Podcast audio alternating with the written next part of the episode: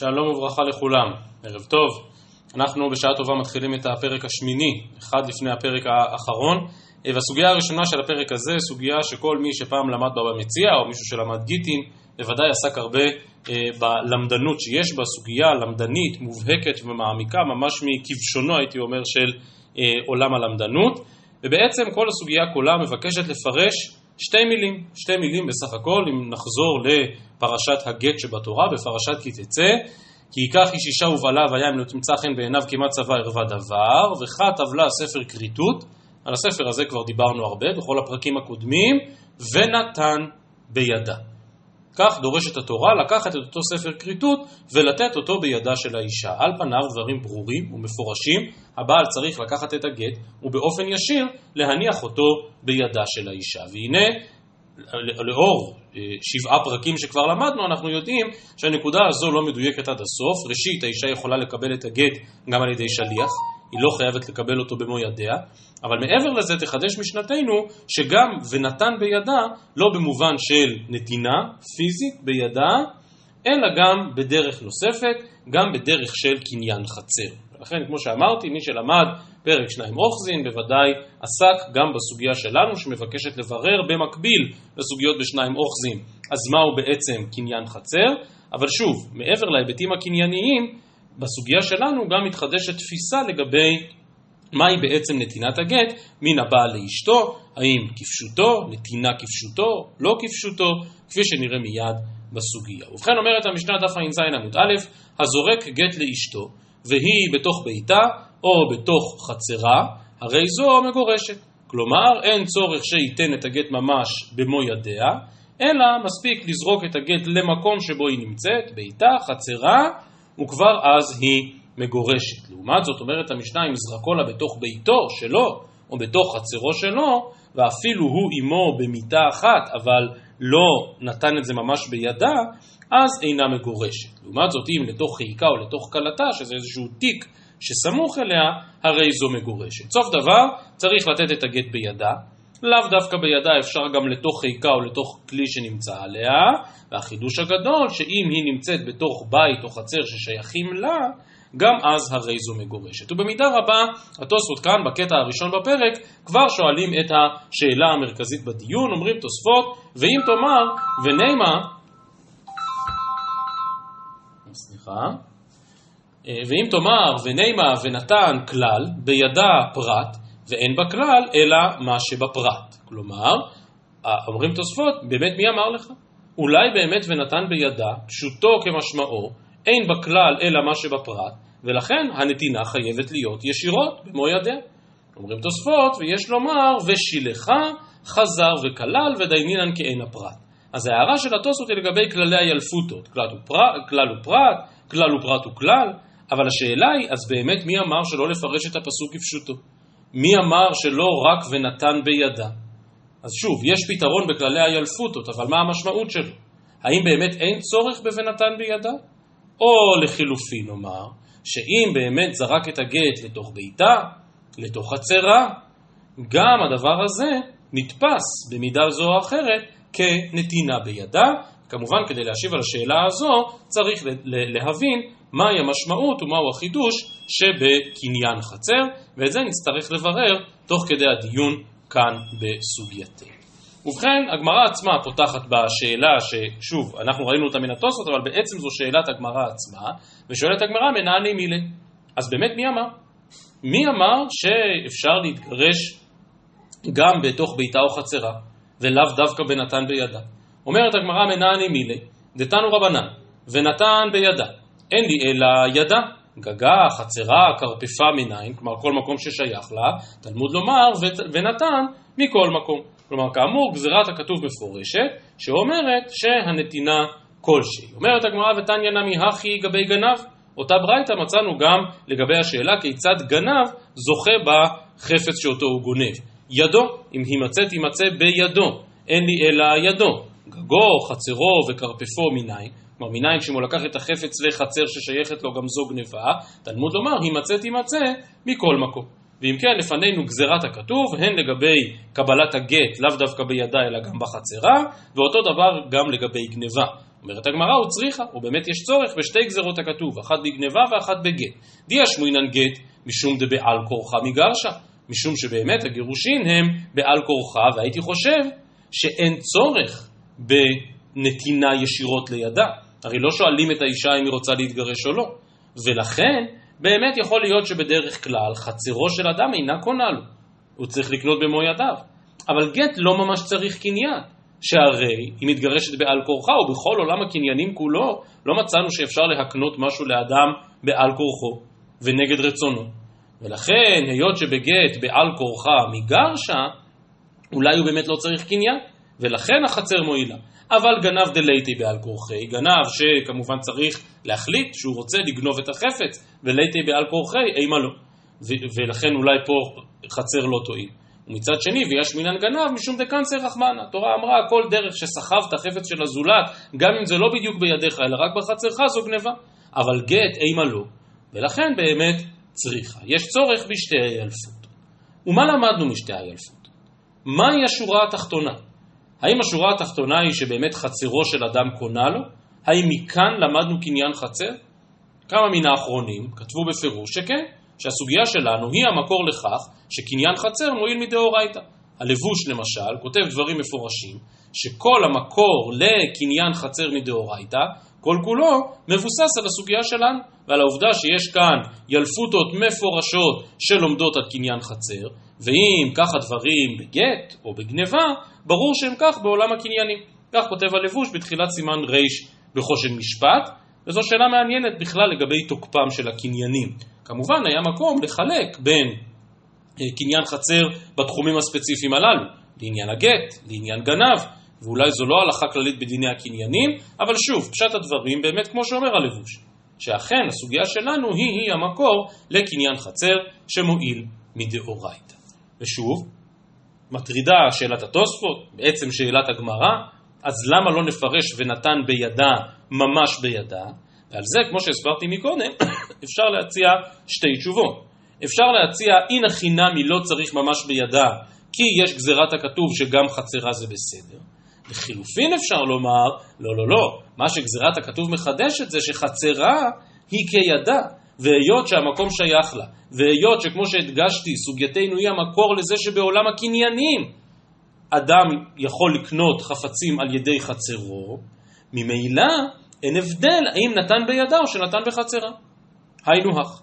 וכאמור, כדי להסביר את הנקודה הזאת צריך להבין יותר את קניין חצר, כמו שהגמרא תסביר ממש בעוד רגע.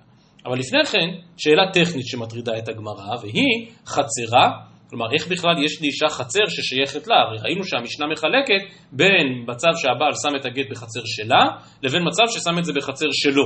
ואם שם את זה בחצר שלו, אז היא לא מגורשת כי הוא לא נתן בידה. אומרת הגמרא, אז איך יכול להיות באמת שיש חצר ששייכת רק לאישה? חצרה?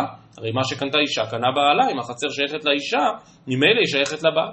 אמר רבי אלעזר, וכותב לה דין ודברים אין לי בנכסייך. כלומר, הבעל מראש אמר, אני מסתלק מכל נכסייך, ולכן החצר אכן שייכת לה.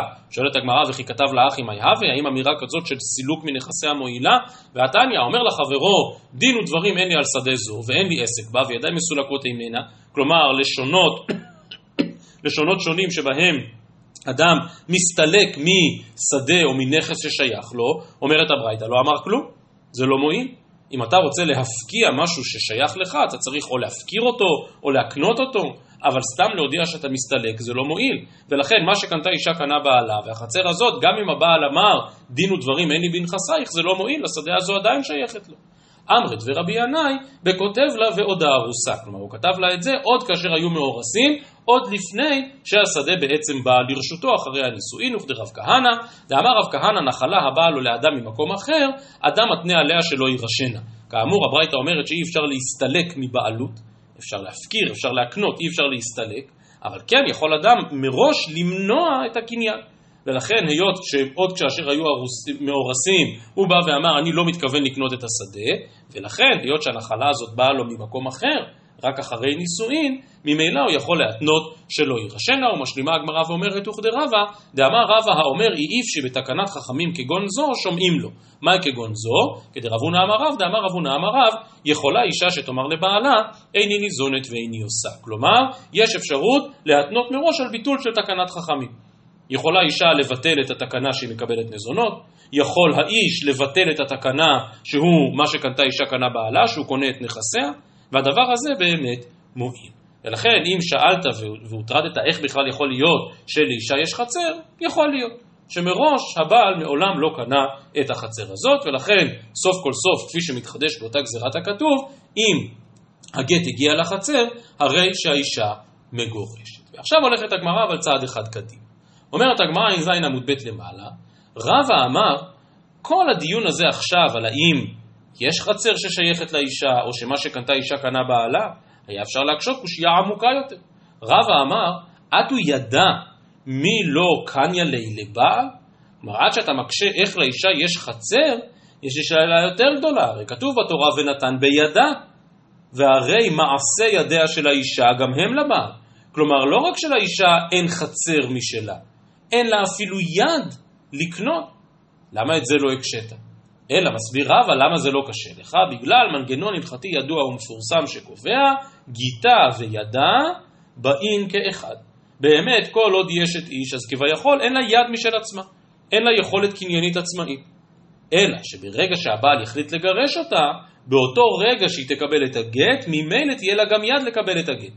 עכשיו זה כמובן, יש כאן סתירה לוגית מסוימת, כי אם אין לה יד, אז היא גם לא יכולה לקבל את הגט. אבל הרעיון של גידה וידה באין כאחד, פשוטו כמשמעו, שאכן עצם הגירושין מייצרים את היד שגם מאפשרת את הגירושין. הכי נמי, כמו, כמו שתאמר את זה לגבי גט, הכי נמי גיתה וחצרה באין כאחד. כלומר, גם אם תאמר שהחצר אכן שייכת לבעל כי מה שקנתה אישה קנה בעלה, סוף כל סוף אם הבעל יניח שם את הגט, אז גיתה וחצרה באים כאחד. כך מאיר רבא על הדיון שהער. אבל רבינה דוחה את הדיוק הזה של רבא, ושוב מעמיד אותנו על יסוד העניין. אמר לי רבינה לרב אשי, רבא יד דאישה קקשיה לה? כלומר רבא באמת התקשה, איך יכול להיות שאישה מתגרשת? הרי אין לאישה יד, אישה לא יכולה לקנות. באמת? באמת רבא התלבט בשאלה הזו? מסביר רבינה למה לא יכול להיות. נהי דקנלי למעשה ידיה, ידה גופה מי קנלי? כלומר, אומר אבינה, יש כאן בלבול מושגים. מה שקנתה אישה קנה בעלה, או מעשה ידיה של אישה לבעלה, זאת הקנה שמדברת על אה, חלוקת הרכוש או חלוקת הממון ביניהם. אבל לומר שלאישה כביכול אין יד, היא לא ישות קניינית עצמאית, לא יעלה על הדעת. הרי ברור שהיד של האישה שייכת לה, יכול להיות שמה שהיא תעשה, מעשה ידיה יגיע לבעלה, אבל ידה? ידה ודאי שייכת לה, ולה בלבד. ולכן אם אומרת התורה ונתן בידה, ברור שאישה יכולה לקנות את הגט. גם בלי לחדש את אותו מנגנון משפטי מפולפל של גיטה וידה באים כאחד, ואז באמת צריך הרבה להתלבט ולהתחבט מה פה הסיבה ומה המסובב, מה בא לפני מה, אין צורך בזה, אומר אבינה לרבש. ני דקניה למעשה ידיה, ידה גופה מקניה הרי היד היא שלה עצמה. יכולות להיות השלכות ממוניות, מעשה ידיה, וזה הולך לבעלה. אבל כדי להתגרש, וכמו שאמרתי, אנחנו עומדים כאן על העיקר, כדי להתגרש אין צורך בפעולה קניינית. בידה, בחצרה, אין צורך בזה. אלא צריך ונתן בידה, צריך לתת לה. אם נרצה ללכת צעד קדימה, צריך לפגוש אותה. להסתכל לה בעיניים ולתת לה את הגט. וזה באמת קורה, גם אם תאמר שמה שקנתה אישה קנה בעלה. כי ידה גופה עדיין שייכת לה. וזו הדרך שבה אישה מתגרשת, ושוב, לא צריך לומר פה גיטה וידה באים כאחד. ובאמת רב אשי מקבל את ההסתייגות הזאת של רבינה, הוא מסביר, אמר לי רבא, יד העבד קקשיה לי. לא, באמת רבא מעולם לא התלבט איך אישה מתגרשת. ברור שאישה מתגרשת ונתן בידה. איי, אין לה יד? בטח שיש לה יד. ידה היא שלה, ידה היא חלק מגופה. אולי מעשה ידיה לבעלה, אבל היד שייכת לה וככה היא מתגרשת. רבא בכל זאת התקשה לגבי עבד. למאן דאמר בסוגיה בקידושין שבשטר על ידי עצמו. כלומר שעבד באמת יכול לקבל גט שחרור, וברגע שקיבל את הגט הוא משתחרר, אז יש מקום להקשות, איך זה יכול להיות? הרי יד עבד כיד רבו דמיה. כלומר, כאן באמת הגיוני לומר לגבי עבד שהוא אין לו יד, שהוא לא ישות משפטית עצמאית, שהוא לגמרי כפוף לאדון. על אישה ודאי אי אפשר לומר דבר כזה. ולכן רבא התקשה, איך זה יכול להיות? חייבים לומר, אלא גיטו וידו באים כאחד. החינמי, אומרת הגמרא, גיטה וחצרה באים כאחד. כלומר, לגבי ידה של האישה, כמו שאמרנו, היא ישות משפטית, היד שלה היא יד שלה, היא חלק מן הגוף שלה. זה ודאי לא שייך לבעל. אבל איך נתפוס את חצרה? חצרה, בסופו של דבר, זה לא חלק מהותי מגופה, זה לא חלק מהותי ממנה. מה זה חצר? חצר זה משהו פונקציונלי. חצר, חצר זה מקום שאפשר להשתמש בו, אפשר לעבוד בו, אפשר לזרוע בו, אבל זה מקום שאמור להניב איזושהי תועלת כלכלית. אה, תועלת כלכלית, אז באמת מה שקנתה אישה קנה בעלה. ולכן האישה לא יכולה להתגרש בחצר שלה, כי החצר בעצם שייכת לו, אלא אם כן אומר, גיתה וחצרה באים כאחד. אז שוב, לגבי ונתן בידה, אין צורך בגיתה וידה באים כאחד. זה מיותר, כי היד היא שלה וברור שהיא מתגרשת. לגבי חצר, יש מקום לומר את זה. כי החצר זה לא היא עצמה. החצר זה איזושהי פונקציה כלכלית שמשרתת אותה, אבל אם היא נשואה אז היא אמורה לשרת את בעלה ולא אותה, כי מה שקנתה אישה קנה בעלה. ולכן צריך לומר, גיתה וחצרה באים כאחד. מיד נחזור שוב לעניין של קניין חצר, ונשאל, אז אולי בכל זאת לא צריך גיתה וחצר הבאים כאחד. אז אולי בכל זאת נראה את החצר ממש פשוטו כמשמעו, כחלק מ... לא ממש חלק מן הגוף, אבל כמשהו ששייך לה באופן כל כך מהותי, עד כדי כך שהיא יכולה להתגרש כמו שהיא יכולה להתגרש בידה, אבל זה קשור לקטע שנגיע אליו תכף בגמרא, לפני כן יש עוד סוגיה אחת. והקטע הבא בגמרא, סוגיה שבעולם הלומדים מכונה סוגיית תיכות ותפתח, קטע קצר מאוד בגמרא, וכמו שאני אומר מדי פעם, הקטע הזה שלפנינו, שלושה שיעורים כלליים. אפשר שלושה שיעורים שונים לתת רק על השלוש שורות הבאות לפנינו בגמרא. היות שאמרנו שגיטה וחצרה באים כאחד, כלומר שאם אף על פי שהחצר שייכת לו, כי מה שקנתה אישה קנה בעלה, אבל ברגע שהוא מגרש אותה בחצר, אז גיטה וחצרה באים כאחד, מתוך זה מספרת הגמרא את הסיפור הבא. ההוא שכיב מרע, דכתב לה גיטה לדביתיו בהדי פני דמעלי שבתה, ולא הספיק למי טבילה. אדם שכיב מרע, מבין ששעותיו ספורות, לא רוצה שאשתו תיפול לפני הבא, מעדיף לגרש אותה לפני כן, כדי שלא תזדקק לייבום, ולכן ממש בשנייה האחרונה לפני שבת, בהדי פניה דמעלי שבתה, ממש סמוך לכניסת השבת, כותב לה את הגט, אבל לא הספיק לתת לה אותה וכבר נכנסה השבת. למחר, ולאו דווקא למחר בבוקר, הכוונה אחרי כניסת השבת, תקיף לי עלמא. הוא כבר מבין ש, שהדקות ספורות, הוא חייב לגרש אותה עכשיו, אחרת הוא כבר ילך לבית עולמו והיא תיפול אלמנה לפני אחיו. עטו לקמא דרבה, רצו מהר לביתו של רבא לשאול אז מה לעשות, איך לגרש אותה. אמר להו, יש לי רעיון. זילו אמרו לי, ליקני ניהלה להוא דוכתא דייתיב בי גיתא. כלומר, שהוא לא יכול לתת לה את הגט, שיניח את הגט בחצרו, ויקנה לאותה אישה, יקנה לאשתו את המקום שבו נמצא הגט, ותזיל היא, ותלך היא האישה, ותיכות ותפתח ותחזיק בי. כלומר, תלך לבצע איזושהי חזקה בקרקע, שתחזיק במקום שבו נמצא הגט. ולמה זה יועיל? דתנן, נעל, גדר, פרץ כלשהו, הרי זו חזקה. כך הציע רבא, תיכוד ותפתח. כלומר, הגט יהיה על הקרקע, הקרקע שייכת לבעל, הבעל יקנה את הקרקע לאישה, האישה באמת תבצע מעשה קניין בקרקע, גדר נעל פרץ, קנייני החזקה, ואז כאשר היא קונה את הקרקע, ממילא תקנה גם את הגט. זה אם כן חידושו של רבא, וזה הפתרון שהוא מציע לאותו שכיב מרע, שלא הספיק לגרש את אשתו לפני כניסת השבת. וכמו שאמרתי, שלושה שיעורים כלליים שונים. הראשון, בהלכות שבת. זה לא עיקר הנושא שלנו, אבל רק מילה אחת במילי דה שבתא.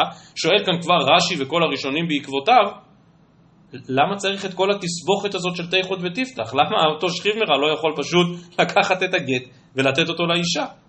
איפה שמענו שכתוב בתורה או בדברי חז"ל שאסור לגרש בשבת? למה? מה הבעיה? אז האמת היא שכמו שמרים כאן הראשונים, יש בעיה מסוימת. במשנה במסכת ביצה נאמר שאין מקדשין בשבת. באותה משנה שאומרת שאין דנים ולא מקדשים ולא חולצים וכולי וכולי, פעולות, סדרה של פעולות שחכמים אסרו בשבת, אה, משום ודבר דבר, משום גזירה שמא יכתוב וכולי וכולי. אמנם גירושין לא נזכר במשנה שם. לא נזכר במשנה, אבל כן נזכר בתוספתא. התוספתא על אותה משנה אומרת שכמו שלא מקדשים בשבת, כך גם לא מגרשים בשבת. אז אולי זאת הייתה הבעיה. אבל שוב, רש"י ושאר הראשונים מבינים שלא יכול להיות שזאת הבעיה. מדוע? משום שסוף כל סוף חווה מורה לו לגרש את אשתו. כלומר, תיכות ותפתח מועיל כגירושין מסיבה שתכף נסביר. ולכן בשורה התחתונה סוף כל סוף הוא כן מגרש אותה כאן. ועל כורחנו לחדש שלשכיב מרע מותר לגרש בשבת. היות שאין לו ברירה אחרת, והיות שתקיף לי עלמא, והיות שגם ככה אנחנו חוששים מאוד למצבו וחוששים שהיא תיפול לייבום, ולכן במצב כזה מותר לגרש בשבת.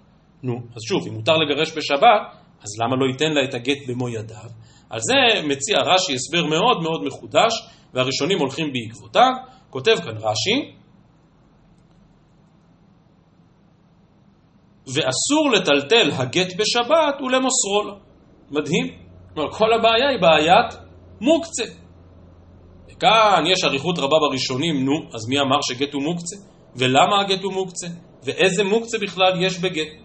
אז אני מקריא למשל מן הרשב"א שדן בזה בהרחבה, שואל הרשב"א, ואם תאמר, ומה ישנם משאר שטרות שמטלטלין אותן בשבת? דאמרינן, בשבת בדף קט"ז, אין קוראים בשטרי אדיוטות בשבת. משמע דבטלטול שרו. כלומר, מי אמר שגט הוא מוקצה? ותרצו בתוספות, זה לא מופיע לפנינו, אבל בתוספות ראש, דשאר שטרות ראויים לצור על פי צלוחיתו. כלומר, למה שטר הוא לא מוקצה? כי אפשר להשתמש בו בשבת. אבל גט קודם נתינה אינו ראוי לצור על פי צלוחיתו דלגירושין קאי. כלומר, היות שגט זה מסמך שצריך לשמור עליו היטב, אי אפשר להשתמש בו סתם כאיזה מכסה לשים על צלחת, לכן הוא מוקצה. ועדיין הרשב"א לא מסביר, אז איזה מוקצה הוא? נניח שהוא לא ראוי לצור על פי צלוחיתו, אז איזה מוקצה יש בגט? אז באמת, המקובל בין האחרונים לפרש שגט הוא מוקצה מחמת חסרון כיס. מוקצה מחמת חסרון כיס, היינו חפצים ששומרים עליהם היטב, שנמנעים מלתת אותם למשל לילד קטן שישחק בהם וכדומה, ואם כן גט שהוא מסמך חשוב וצריך לשמור עליו, לכן גט נחשב כמוקצה מחמת גופו. פעם אמר מישהו, הלומדים בחבורה שלנו, אולי גט הוא מוקצה מחמת מיוס. יפה, מחשבה מעניינת, אבל הפשט הוא שגט הוא מוקצה מחמת חסרון כיס, והרשב"א עוד מוסיף ודן בנושא הזה ואומר, רגע, אבל אפשר להשתמש בגט כמסמך לימודי. אם יש מישהו שבדיוק לומד מסכת גיטין והוא רוצה לדעת איך לכתוב גט, אז שייקח את הגט ובמסגרת לימודו בשבת יעיין בגט. אז השאלה אם עושים דבר כזה או לא עושים דבר כזה. טוב, כמו שאמרתי, שאלה מעניינת בהלכות שבת, אבל זה החידוש של רש"י. שהיה צריך למצוא כיצד אפשר לגרש אותה, ושוב, לשכיב מרע מותר לגרש, למרות התוספתא שאומרת שאסור לגרש בשבת, כמו שאסור לקדש בשבת, אף על פי כן לשכיב מרע זה מותר, אבל עדיין יש כאן בעיית מוקצה, ולכן צריך למצוא איך אפשר לגרש את האישה בלי לגעת בגט ובלי לטלטל אותו. כמו שאמרתי, זה שיעור כללי אחד, ועוד אפשר להעריך בו המון, כי אם הזכרתי הפירוש הרווח בין האחרונים מוקצה מחמת חסרון כיס, יש מחלוקת מאוד מאוד גדולה בפוסקים, האם דבר שהוא לא כלי שמלאכתו לאיסור יכול להיות מוקצה מחמת חסרון כיס. כלומר, האם מוקצה מחמת חסרון כיס, חפץ שמקפידים, שלא יישבר, שלא יתקלקל, הכוונה שהוא כלי שמלאכתו לאיסור וגם מקפידים עליו ואז הוא הופך להיות מוקצה מחמת חסרון כיס, או שגם דבר שהוא בכלל לא כלי שמלאכתו לאיסור, גם כן יכול להפוך להיות מוקצה מחמת חסרון כיס. יש איזשהו גביע מאוד יקר בבית, זו הדוגמה שהפוסקים דנו בה בהרחבה. זה לא כלי שמלאכתו לאיסור, מותר להשתמש בגביע בשבת. מצד שני, זה גביע כל כך יוקרתי שמקפידים אף פעם לא לגעת בו כי הוא כל כך מיוחד. אז הוא מוקצה מחמת חסרון כיס או לא, שוב, מקום לשיעור בפני עצמו. אבל עיקר הדיון אצלנו הוא בשתי סוגיות אחרות שקשורות לעניין הזה של תיחוד ותפתח. השאלה הראשונה היא שאלתם של התוספות כאן במקום. והתוספות באמת מאוד תמהים על הפתרון הזה שמציע רבא, והאמת שגם אנחנו אמורים לתמוע, כי כבר דיברנו על זה. אומרים תוספות בסוף דיבור המתחיל, ותזל איהי ותיחוד ותפתח. אומרים תוספות, ולא הווה כמו תלי גיתך מעל גבי קרקע. דכיוון שהגט בא מרשות הבעל לרשותה, הווה כאילו נתנו לה.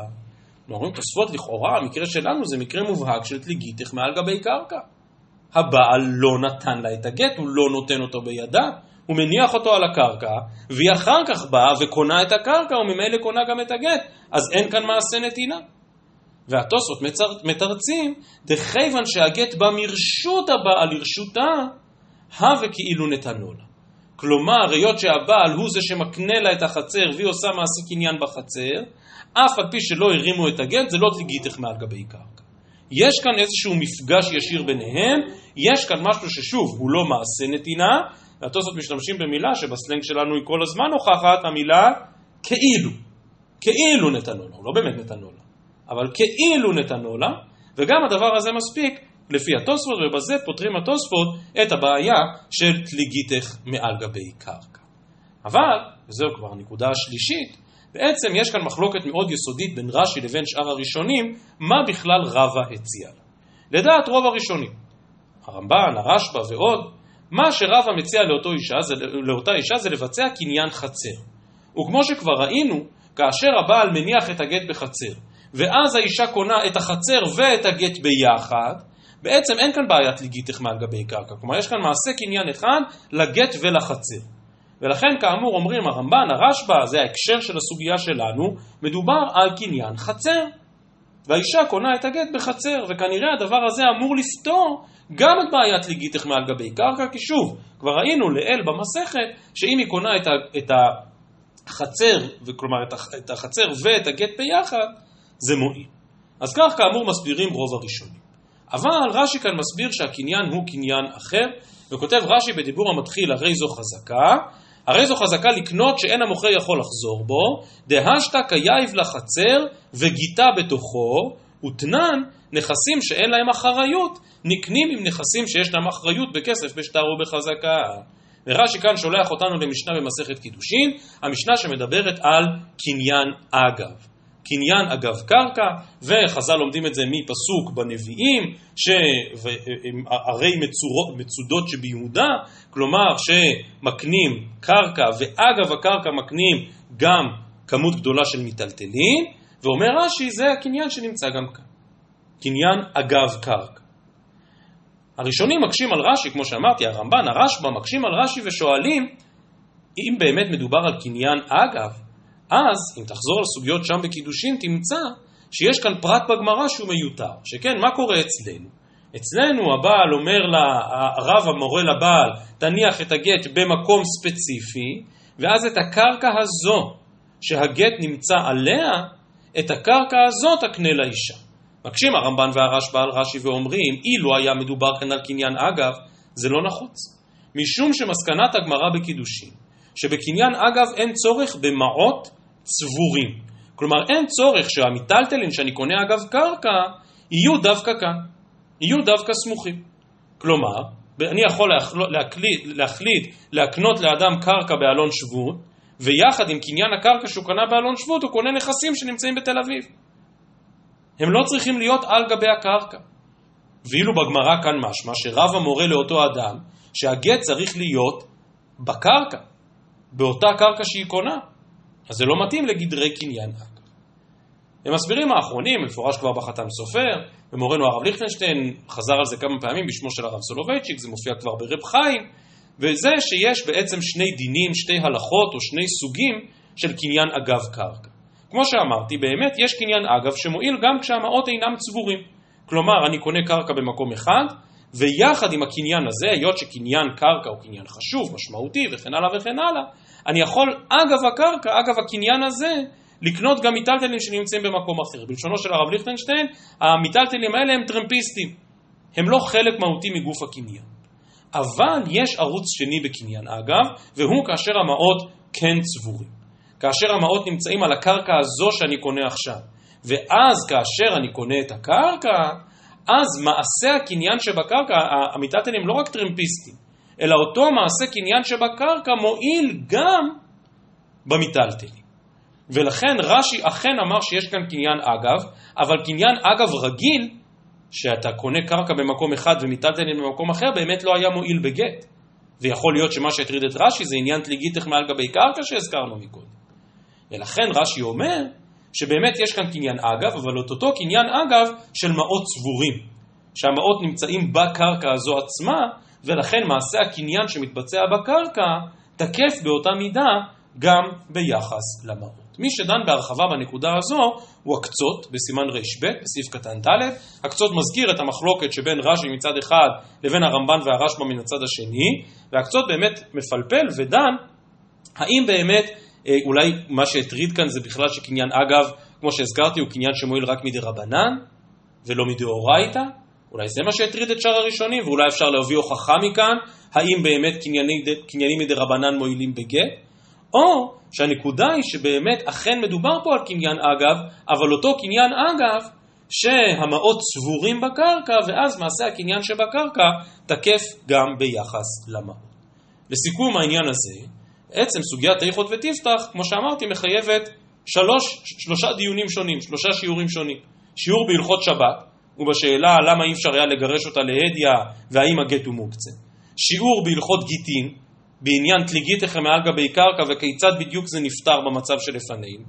ושיעור בהלכות קניינים, שמתחיל מקניין חצר, כפירושם של רוב הראשונים, ומגיע עד קניין אגב על שני המסלולים שיש בו, בהתאם לפירושו של רש"י. כל זה ממש על רגל אחת וכטעימה בלבד לסוגיית תליגיתך מעל גבי קרקע ולסוגיית תיכות ותפתח.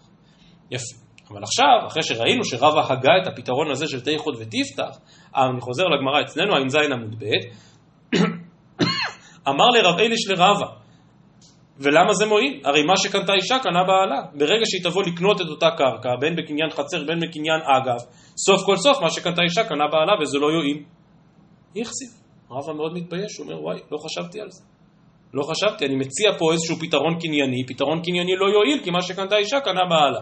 לסוף הגלה מילתא, בסוף התברר שאותה אישה הייתה ארוסה ולא נשואה. וכמו שאמרנו מקודם, בארוסה לא נוהג הדין של מה שקנתה אישה קנה בעלה.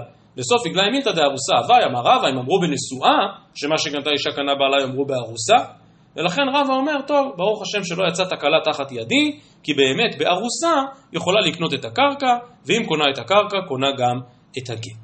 אבל הדר אמר רבא, רגע, רגע, רגע, זה בעצם לא משנה. לא שנה ארוסה ולא שנה נשואה, גיתה וחצרה באין כאחד. כלומר, סוף כל סוף, גם אם היא אכן הייתה נשואה, ומה שקנתה אישה קנה בעלה, אבל ברגע שהיא קונה את החצר לצורך הגט, אז גיתה וחצרה באין כאחד. שואלת הגמרא, ואמרה רבא מעיקרא, נו, אז למה רבא מראש לא ענה את, לרבי אליש על השאלה הזאת? עונה הגמרא, כי אמרה רבא, אהי מעשה אמרה. כלומר, בעקבות סוגיית איכות ותפתח, הגה רבה את אותה תפיסה שאומרת, גיתה וחצרה באין כאחד. ולכן הדבר הזה יועיל לא רק בארוסה, כמו שהיה המקרה שם, אלא יועיל גם בנשואה. יפה. ומכאן לעצם הדין של קניין חצר. כאמור ראינו במשנתנו שאם החצר שייכת לאישה, בואו נחזור לאוקימתא הראשונה בגמרא, בואו נניח שמדובר על חצר בלי קשר לגיתה וחצרה באין כאחד. מדובר על חצר שלגמרי שייכת לאישה ומעולם לא הייתה שייכת לבעל. ולכן, אם האישה עומדת בתוך ביתה, אז יכולה לקנות את הגט בקניין חצר. אמר אולה, ע"ז עמוד ב', והוא שעומדת בצד ביתה ובצד חצרה. אבל היא צריכה להיות שם. הרי אני מזכיר שוב, החידוש שבסוגייתנו הוא שלא צריך ונתן בידה כפשוטו, לא צריך ממש לתת את זה בתוך ידה, אלא אפשר גם בחצרה. בא אולה ואומר, אבל היא צריכה להיות שם. כדי שתהיה איזושהי אינטראקציה בינה לבינו, היא צריכה לעמוד שם, היא צריכה להיות שם. רבי הושעיה לעומת זאת חולק ואומר, אפילו היא בטבריה וחצרה בציפורי, היא בציפורי וחצרה בטבריה מגורשת. מה פתאום? חצרו של אדם קונה לו, בין בפניו ובין שלא בפניו. גם אם הוא נמצא בטבריה והחצר שלו בציפורי, חצרו שבציפורי קונה לו. אומר רבי הושעיה, אם הדבר נכון בקניין חצר באופן כללי, למה נחלק בגט? ולמה נאמר שבגט היא צריכה לעמוד בצד חצרה? מקשה הגמרא על רבי יושעיה ואומרת, והא היא בתוך ביתה ובתוך חצרה קטנה, איך תסביר פשט משנה? במשנה כתוב בפירוש שהאישה מתגרשת בחצר אם היא בתוך הבית או בתוך החצר, בדיוק כמו שאמר אולה. כך מקשה הגמרא על רבי יושעיה. מתרץ רבי יושעיה ואומר, אחי כאמר, והיא כמי שבתוך ביתה, והיא כמי שבתוך חצרה. היא לא צריכה בפועל להיות שם, אלא כאילו אישה. כלומר, דכיוון דחצר משתמרת לדעתה היא מתגרשת. כלומר, אכן חצרו של אדם קונה לו, ואפילו שלא בפניו, אפילו אם הוא בטבריה וחצרו בציפורי, ובלבד שהחצר משתמרת. כלומר, שמה שהגיע לתוך החצר לא ייכנס מישהו אחר לחצר ויקח את זה משם. ולכן, אומר רב הושעיה, די בזה שהחצר אכן משתמרת. והיא, לא צריכה לעמוד שם בפועל. אבל לעומתו, כאמור, אולה סבור, כפשט המשנה, שהוא שעומדת בתוך ביתה או בתוך חצרה. וכאן תוספות קצרצר, במשפט אחד שולחים אותנו לסוגיה בבבא מציע, אבל משפט מאוד מאוד עקרוני. אומרים תוספות כאן בדף ע"ז עמוד ב', והוא שעומדת בצד ביתה, בפרק כמה דבבא מציע אמרינן, דווקא בגט דחובו לה באינן שתהיה עומדת בצד ביתה, ולא במציאה. כלומר, גם אם צודק אולה, וגם אם פשט המשנה אצלנו שהיא צריכה לעמוד בצד ביתה או בצד חצרה, זו אינה תפיסה עקרונית בהלכות קניינים. וברור שחצרו של אדם קונה לו גם אם הוא לא עומד שם, למשל עניין מציאה. אלא שבגט, זאת אומרת אומרים שחובו לה, אבל אנחנו ניסינו לתת לזה קצת יותר טעם ותבלין ולהסביר שבגט באמת יש צורך נת... בנתינה, והחצר כאן מחליפה את הנתינה, ולכן לפחות התנאי הבסיסי זה שהיא תהיה שם, ושהיא תימצא שם. ובלי זה חצר לא יכולה להגשים את ונתן בידה. אומרת הגמרא, לימה באקא מפלגי, אז אולי כל המחלוקת בין אולה לבין רבי הושעיה היא בהבנה היסודית מה זה חצר. דמר סבר, אולה, חצר משום ידה יתרבי.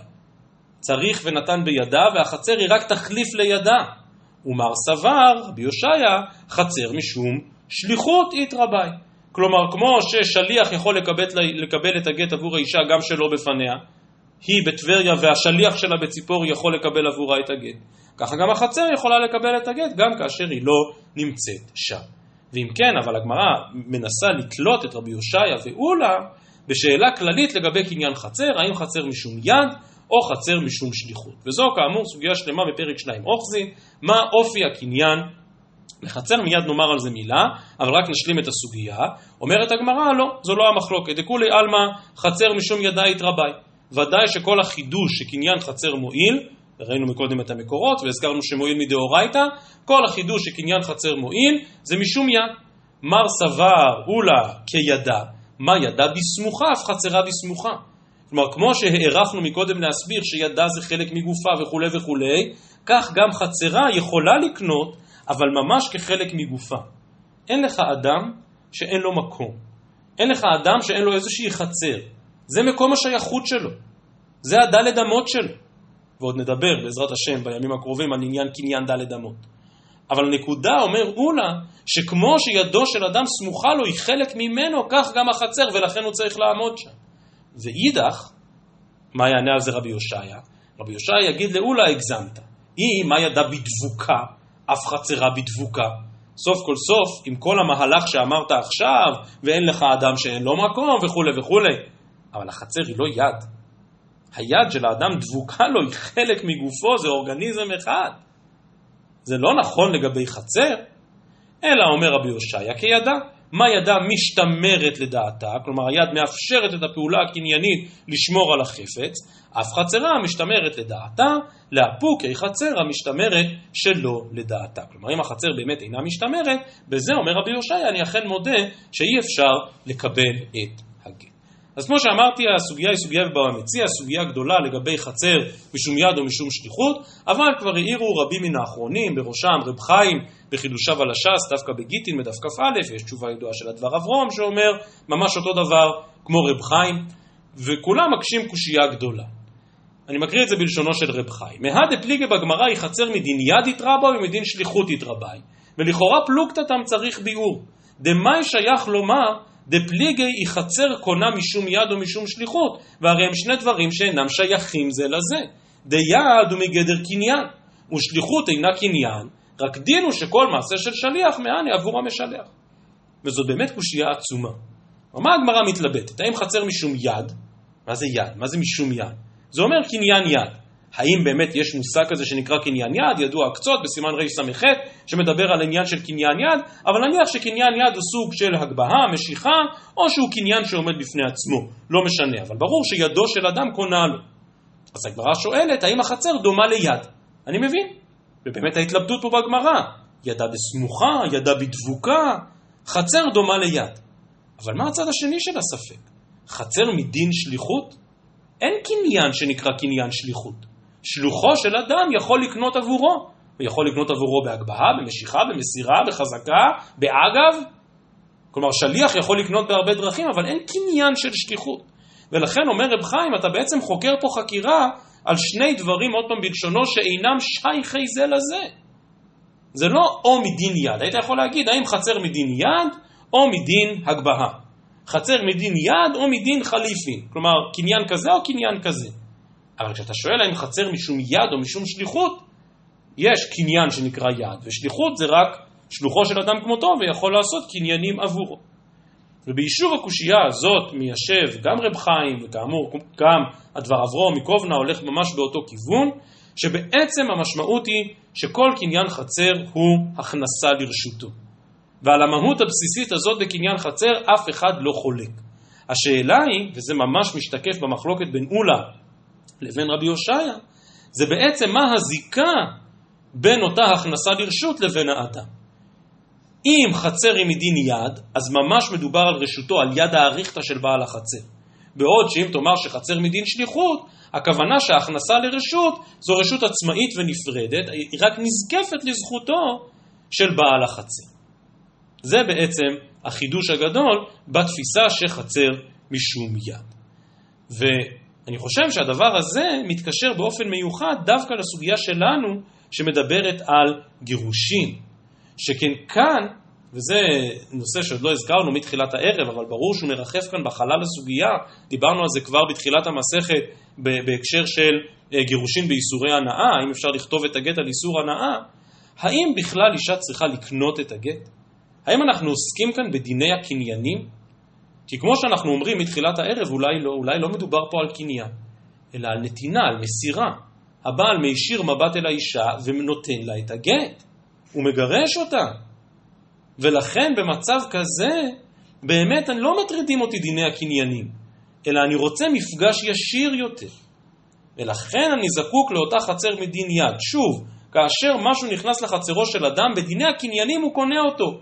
זו הכנסה לרשות. אבל זה מועיל בגט? בא אולה ואומר, זה יועיל בגט רק אם היא עומדת שם, כי רק אז אתה יכול לומר ידה בסמוכה, ידה בדבוקה אפילו. ואילו רבי הושעיה אומר, לא גרה משליח. כלומר, אתה יכול לצעוק עד מחר ונתן בידה ונתן בידה מפגש ישיר ביניהם, אבל האישה מתגרשת על ידי שליח, כמו שכבר למדנו באריכות לכל אורך המסכת. ולכן, אם היא יכולה להתגרש על ידי שליח, בלי להיפגש ישירות עם הבעל, ממילא יכולה להתגרש גם על ידי חצר, כי ההכנסה לרשות הזו לא גרה מן התופעה של השליחות. ולכן, כמו שאמרתי, אכן סוגיה עמוקה גם בהבנת חצר מצד עצמה, אבל גם במימוש וביישום של קניין חצר ביחס לגירושין וכתחליף לעניין ונתן בידה. נשלים בזריזות את סוגייתנו. אומרת הגמרא דף ע"ז עמוד ב', ההוא גברא דזרק לגיתא לדביתיו, הווה קיימא בחצר. אז על גיתא נפל בפיסלה. פיסלה זה איזשהו סוג של במת עץ או עמוד של עץ או איזשהו מדף שנמצא בחצר. כלומר הבעל התכוון לזרוק את הגט לתוך החצר והוא פספס והגט נפל על גבי אותה פיסלה. אמר רב יוסף חזינה, אי ארבע אמות על ארבע אמות. כלומר אם מדובר על ספסל או על מדף גדול, ארבע אמות על ארבע אמות, פליגלי רשותא לנפשי. כלומר זו רשות בפני עצמה, זה לא חלק מן החצר. ואם לא, אז חד הרשות ההיא. אז זה בעצם חלק מן החצר. אומרת הגמרא, אבל פרט אחד מאוד בסיסי לא אמרת, במה יסקינה. הרי כל הרעיון של משנתנו הוא לחלק בין חצר שלה, שאז היא מתגרשת, לבין חצר שלו, שאז היא לא מתגרשת. אומרת הגמרא, במה יסקינה? אילמה בחצר דידה. אם זו חצר שלה, אז כי דלת אמות מי הווה. כלומר, מה אכפת לי? נניח, מתוך החצר שלה יש איזשהו מדף גדול. מה זה משנה אם זה נפל על המדף או נפל בחצר, זה שלה וזה שלה, ככה או ככה היא מתגרשת. אלא, אומרת הגמרא, חייבים להניח שמדובר על חצר דידי, שמדובר על החצר שלו. אבל אם זה חצר שלו, אז כי לא הווה 400, נניח שזה לא פיסלה כזה גדול, אלא יותר קטן, אז מה? הרי סוף כל סוף זה החצר שלו, ואישה לא מתגרשת בחצרו של בעלה, כמו שכתוב במשנה. אומרת הגמרא, לא צריכה דאוש לה מקום. כלומר, הבעל השאיל לאישה מקום בחצרו, כדי שתוכל לקבל בו את הגט. ואז חד מקום מושלי אינשי, כלומר השאיל לה מקום בחצר, אם הניחו שם עכשיו איזה פיסלה גדול כזה, שעל ארבע אמות, אז תרי מקומות לא מושלי אינשי, השאלתי לך מקום בחצר. לא השאלתי לך חפץ כזה גדול שמהווה רשות נפרדת. אגב, משמע כאן בגמרא שבאמת מקום שאול מספיק לקניין הגט, היא לא צריכה ממש לקנות את החצר, גם אם החצר שאולה לה, באמת יכולה להתגרש בה, אבל שוב, היא קיבלה מקום בחצר, ואם באמת אותו פיסלה הוא רשות בפני עצמו, אז זה לא חלק מן החצר, וממילא היא לא מתגרשת. ומוסיפה הגמרא ואומרת, ולא המרן, אלא דלא גבוה עשרה. כלומר, גם אם הפיסלה אין בו דלת אמות, אבל הוא גבוה עשרה טפחים, אף על גב דלא אהבה ארבע אמות, לא יכולה להתגרש בזה. למה? כי שוב זה חולק רשות לעצמו, גובה עשרה טפחים כמובן מוכר לנו מכל ענייני רשויות שבת, לא הזכרתי את זה בתחילת הערב, התחלנו את פרק הזורק, יש עוד פרק בש"ס שעונה לשם הזורק, במסכת שבת כמובן, דיני הוצאה מרשות לרשות, ובהמשך הפרק עוד נפגוש הקבלות שקיימות או לא קיימות בין העניין של רשויות לעניין גיטין לבין עניין הרשויות לעניין שבת. על כל פנים, שוב אומרת הגמרא, לא המרן שצריך דלת אמות, אלא דלא גבוה עשרה, אבל גבוה עשרה, אף על גב דלא אהבה ארבע אמות, ולא המרן, אלא דלית לי שם לוואי. אבל אית לשם לוואי, כלומר גם אם זה חפץ פחות גדול, אבל יש לו שם בפני עצמו, כלומר הוא קובע ברכה לעצמו, אף על גב דלא גבוה עשרה, ואף על גב דלא אהבה ארבע אמות, סוף כל סוף זה לא חלק מן המקום שהוא השאילה בחצר, ולכן אם הגט נפל על הפיסלה, האישה אכן אינה מגורשת. ועוד אמרה המשנה שאפילו הוא אימו, אפילו הוא אימה במיטה, אבל אם המיטה הזאת נמצאת בתוך רשותו שלו, היא לא מגורשת. אמר רבא, לא שנו אלא במיטה שלו. שהרשות היא שייכת לבעל, גם המיטה שייכת לבעל, ולכן האישה לא מגורשת. אבל אם המיטה שלה, מגורשת. תניא נמי אחי רבי אליעזר אומר, במיטה שלו אינה מגורשת, במיטה שלו מגורשת. שואלת הגמרא, ובמיטה שלה מגורשת? כלאו שלוקח ברשות מוכר הוא. כלומר, גם אם המיטה שייכת לאישה, אבל אם החצר שייכת לבעל, אז אם אדם הניח חפץ, כלי ששייך לו, בתוך חצר חברו, הוא יכול לקנות בזה? הרי זה כלאו שלוקח ברשות מוכר. האם שמת מינה שכלאו שלוקח ברשות מוכר כנ"ל לוקח? אומרת הגמרא, לא צריכה דגבוה עשרה. כלומר, המיטה גבוהה עשרה טפחים, ולכן היא לא בתוך הקרקע. היא גבוהה, וממילא עם המיטה שלה אישה יכולה לקנות. אומרת הגמרא, נו, אבל גם אם המיטה גבוהה והאיכא מקום קרעי, הרי סוף כל סוף ארבע רגליים עומדות בחצר, והחצר לא שלה, החצר של בעלה, אז עדיין יש כאן בעיה של כליו שלוקח, של האישה, ברשות מוכר, ברשות הבעל. עונה הגמרא, המקום קרעי לא קפדי אינשי. אין דרך להקפיד על מקום רגלי המיטה. אם המיטה באמת גבוהה, אז היא רשות בפני עצמה, המיטה שייכת לאישה ולכן האישה מתגרשת. ועוד אמרה המשנה, שאם האישה נמצאת בחצר הבעל, אבל הגט הגיע לתוך חיקה או לתוך כלתה, איזשהו סל או תיק קטן שיש בצידה, מגורשת. ושוב שואלת הגמרא, עמי, כלאו שלוקח ברשות מוכר שוב יש כאן אותה בעיה. הכלי, הקלטה הזאת שייכת לה, אבל היא נמצאת בחצר בעלה. אמר רב יהודה אמר שמואל, כמובן שהייתה כלתה תלויה בה. ממש תיק צד שנמצא על הגוף, ופה זה לא כליו שלוקח ברשות מוכר, כי כלי שנמצא על גופו של אדם הוא חלק ממנו. וכן אמר רבי נזר אמר רב הושעיה, כגון שהייתה כלתה תלויה בה. רבי שמעון בן לקיש אמר, קשורה אף על פי שאינה תלויה. כלומר זה לא צריך להיות ממש תלוי על הגוף, מספיק שזה מחובר. אפילו אם הסל הזה קצת רחוק ממנה, אבל הוא קשור לתוך הגוף, הוא קשור אליה, זה כבר נחשב כחלק ממנה ויכולה להתגרש בזה. רבד אבר אהבה אמר, כגון שהייתה כלתה מונחת לה בין ירחותיה. כלומר היא יושבת בחצרו של הבעל ומחזיקה בין ירחותיה את הקלטה. אז שוב, להגיד שזה ברשות מוכר, זה לא ברשות מוכר. מותר לאישה לשבת כאן, והמקום שעליו היא יושבת, מניחה גם את הקלטה ובזה היא מתגרשת. רב, רב משרשיה ברב דימי אמר, כגון שהיה בעלה מוכר קלטות. למה זה משנה? מסבירים פה הראשונים שכל החצר שלו גם ככה מלאה בסלים. סתם כך אדם יכול לומר, מה פתאום הכנסת סל לחצר שלי? ואם ראובן הכניס את הסל שלו לחצר של שמעון, אז אומר לו שמעון, אתה לא יכול לקנות בסל הזה, מה פתאום נכנסת לכאן? אבל אם בעיה היה מוכר קלטות, ולכן כל החצר גם ככה מלאה בקלטות, אז מה זה משנה? הבעל כבר לא מקפיד. ואם בכפייתא דבעל עסקין, אז מסיימת הגמרא ואומרת, רבי יוחנן אמר, מקום חיקה קנוי לה, ומקום כלתה קנוי לה. סוף כל סוף בוא נזכור, כרגע היא עדיין אשתו. ולכן, כמו שחיקה זה משהו ששייך לה, גם היא נכנסת לחצר של בעלה ורק מניחה שם איזה סל, זה לא כמו סתם אדם שהתפרץ לבית חברו והניח שם סל. לא. מקום כלתה קנוי לה, זו זכותה להניח סל בחצר של בעלה. אמר רבא הייתה אמר דרבי יוחנן, לפי שאין אדם מקפיד לא על מקום חיכה ולא על מקום כלתה. תניא נמי אחי, זרקו לה לתוך חיכה או לתוך כלתה או כל דבר שהוא ככלתה, הרי זוג מגורשת. כל דבר שהוא ככלתה לעיתוי אימי, לעיתוי טסקא דאחלה בתמרי. כלומר שוב, היא מחזיקה איזה כלי קטן שאוכלת בו תמרים, ברור שהבעל לא מקפיד על זה. ברור שהבעל מאפשר את זה לאשתו, ולכן בדבר כזה, במצב כזה, אכן יכולה להתגרש. לסיכום, נתחדש, נתחדש, נתחדשה במשנה שלנו ההלכה שהאישה לא חייבת לקבל את הגט במו ידיה, אלא יכולה לקבל אותו גם בחצרה, ומה שסיימנו בו הוא שבעצם אפשר להוסיף, עוד פעם, לא ממש ידה, אבל כל דבר שלגמרי מחובר אליה. שזה יכול להיות תיק שנמצא עליה, תיק שקשור אליה, או גם איזשהו כלי שלה שמונח במקום שמותר לה להניח כאשר לבעל אין קפידה בדבר. ערב טוב לכולם.